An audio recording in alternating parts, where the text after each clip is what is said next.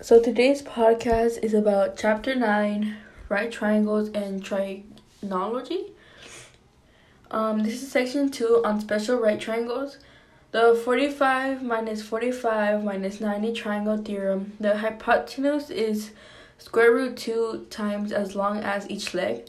To find the length of using 45 minus 45 minus 90 triangle theorem, 45 equals W, 45 equals W, and 90 equals W square root 2.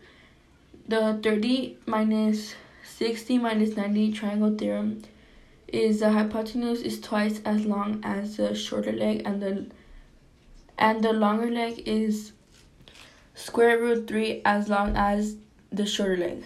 To find the lanes using the 30 minus 60 minus 90 triangle theorem, 30 equals W, 60 equals W square root 3, and then 90 equals 2W.